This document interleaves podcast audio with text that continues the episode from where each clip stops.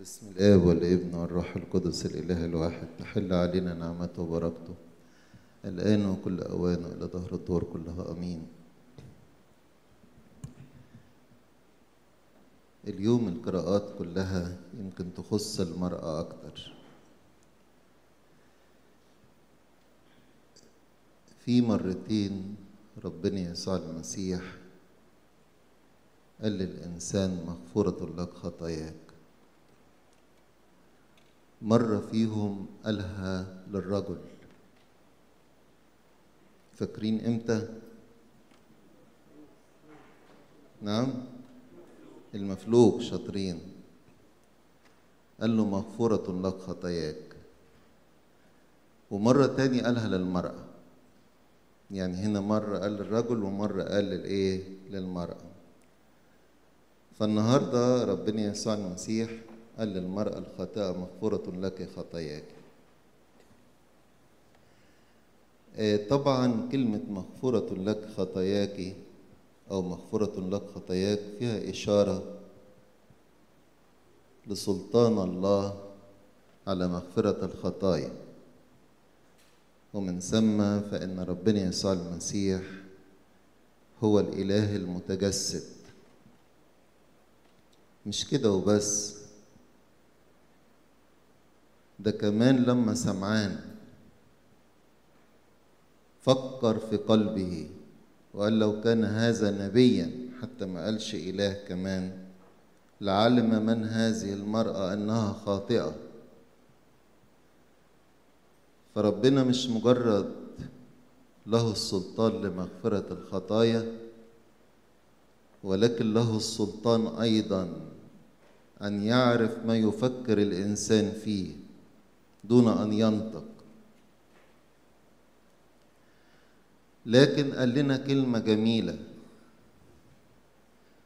في مغفرة الخطايا. طبعا إحنا بنختزل أو بنختصر عشان وقت القداس لكن الموضوع ده جميل قوي. وأنا ملاحظ حتى الكنيسة هنا الآباء الحقيقة حابين الحكاية دي قوي حاطين أيقونة. للمرأة بتغسل قدمي المسيح وهنا في أيقونة تاني لأن طبعا قصتها وهذا الحدث جميل.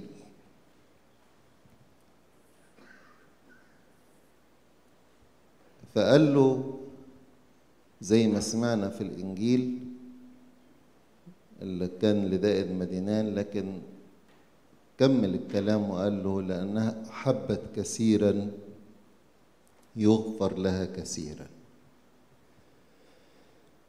فلمن تغفر له خطاياه؟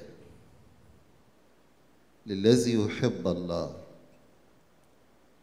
لأنها أحبت كثيرا يغفر لها كثيرا. هتقولوا لي طب هو اللي يحب ربنا يغلط؟ ممكن. بيبقى عن ضعف وليس عن خيانة. وبغض لله. والمحبة دهيت هي اللي بتقوده للتوبة. مفيش مؤاوحة. فتبص المرأة الخاطئة. جت من وراه يعني مش قادرة تبص في وشه تحط عينيها في عينيه. وجابت أغلى ما عندها. كلنا عارفين طبعا إن الطيب والبرفانات والحاجات دهيت من أهم الحاجة الغالية عند المرأة جدا تقدرها وبتستخدمها. وغسلت قدميه بدموعها ومسحتهم بشعر رأسها والكتاب يقول تاج المرأة شعرها. اللي أحيانا تقعد بالساعات عشان توضبه وتجهزه وتهتم بيه. فهنا كان تصرفاتها في دلالة كبيرة عن الحب. بالضبط زي ما يكون راح له ابن أو تلميذ ويغلط عن ضعف أو عن سهو أو أي شيء. لكن لأنه بيحب أبوه وأمه رغم إنه عمل حاجة تغيظ يروح كده خجلان sorry يا بابا sorry يا ماما أنا عملت كذا. تلاقوا تلقائيا الأب والأم مهما كان متضايق ومتغاظ من اللي عمله يحن على طول ويغفر ويسامح وينبهه يقول له معلش بس ما تعملش كده تاني. العكس لو واحد يغلط وبإصرار وبتحدي فبيجلب على نفسه العقاب. فهنا المرأة الحقيقة أظهرت حب كبير وربنا أعلن مبدأ جميل لأنها أحبت كثيرا يغفر لها كثيرا. ودي بتفكرنا ببطرس. لما جه يوم الخميس وقال له إن شك فيك الجميع أنا لا أشك. إن أنكرك الجميع أنا لا أنكرك. وفي هذه الليلة زي ما قال له ربنا يسوع المسيح تم بالضبط. قال له قبل أن يصيح الديك تنكرني ثلاث مرات. ده بطرس مش أنكر وبس ده أنكر. وقال لا أعرف هذا الرجل. بيقول على السيد المسيح هذا الرجل. مش كده وبس. وسب ولعن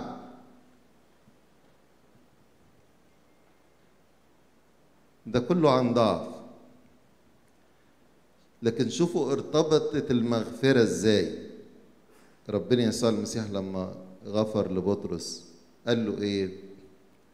يا سمعان ابن يونا أتحبني أكثر من هؤلاء؟ وقالها له ثلاث مرات. وكان بسبب حبه نال المغفرة. فهنا حاجة مبدأ حلو اللي يحب ربنا كتير ربنا يغفر له. ليه بقى؟ لأن اللي يحبه يبقى مش عايز يزعله. مجرد حاجة تفرط منه وتحصل منه بسرعة يبقى مكسوف ويروح ويقر بخطاياه.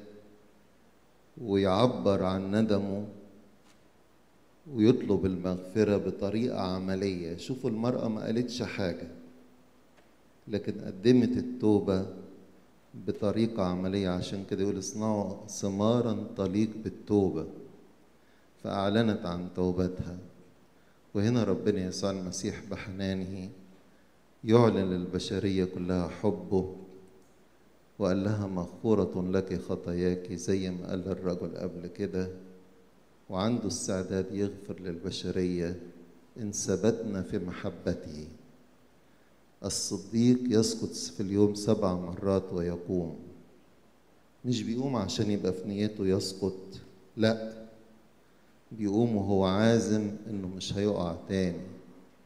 لكن إذا حصل وقع بسرعة يجري ويقر. ويقول زي ولادنا ما بيقولوا كده sorry يا بابا sorry يا ماما ويقر بخطيته. فهذا الإقرار بحب مش بخوف بدون ما أوحى. الواحد يدين نفسه ويقدم ثمار تليق بالتوبة فننال المغفرة. آه نص جميل في الكتاب المقدس النهاردة وحلو يظهر حب الله ويظهر مكانة الإنسان سواء رجل أو امرأة عند ربنا الاتنين متساويين. ويظهر لنا سر جمال الحياة إن الواحد يحب إن الواحد يحب يتغفر له. ولما بيحب بيغفر برضه لأن الله بيحب البشر. وده درس لينا برضه إن نغفر لبعض. يقول لك المحبة تستر كثرة من الخطايا. أحد تلاميذ سألوا المسيح قالوا إن أخطأ إلي أخويا. هل أغفر له سبع مرات؟ قال له سبعة في سبعين. لأنه إن لم تغفروا لا يغفر لكم. فنعيش بالحب أولا لله ومن خلال حبنا لله هنحب إخواتنا ونحب الآخرين حتى أعدائنا نحبهم حتى نكون جديرين بالمغفرة ننال غفران خطايانا لإلهنا المجد الدائم إلى الأبد. آمين.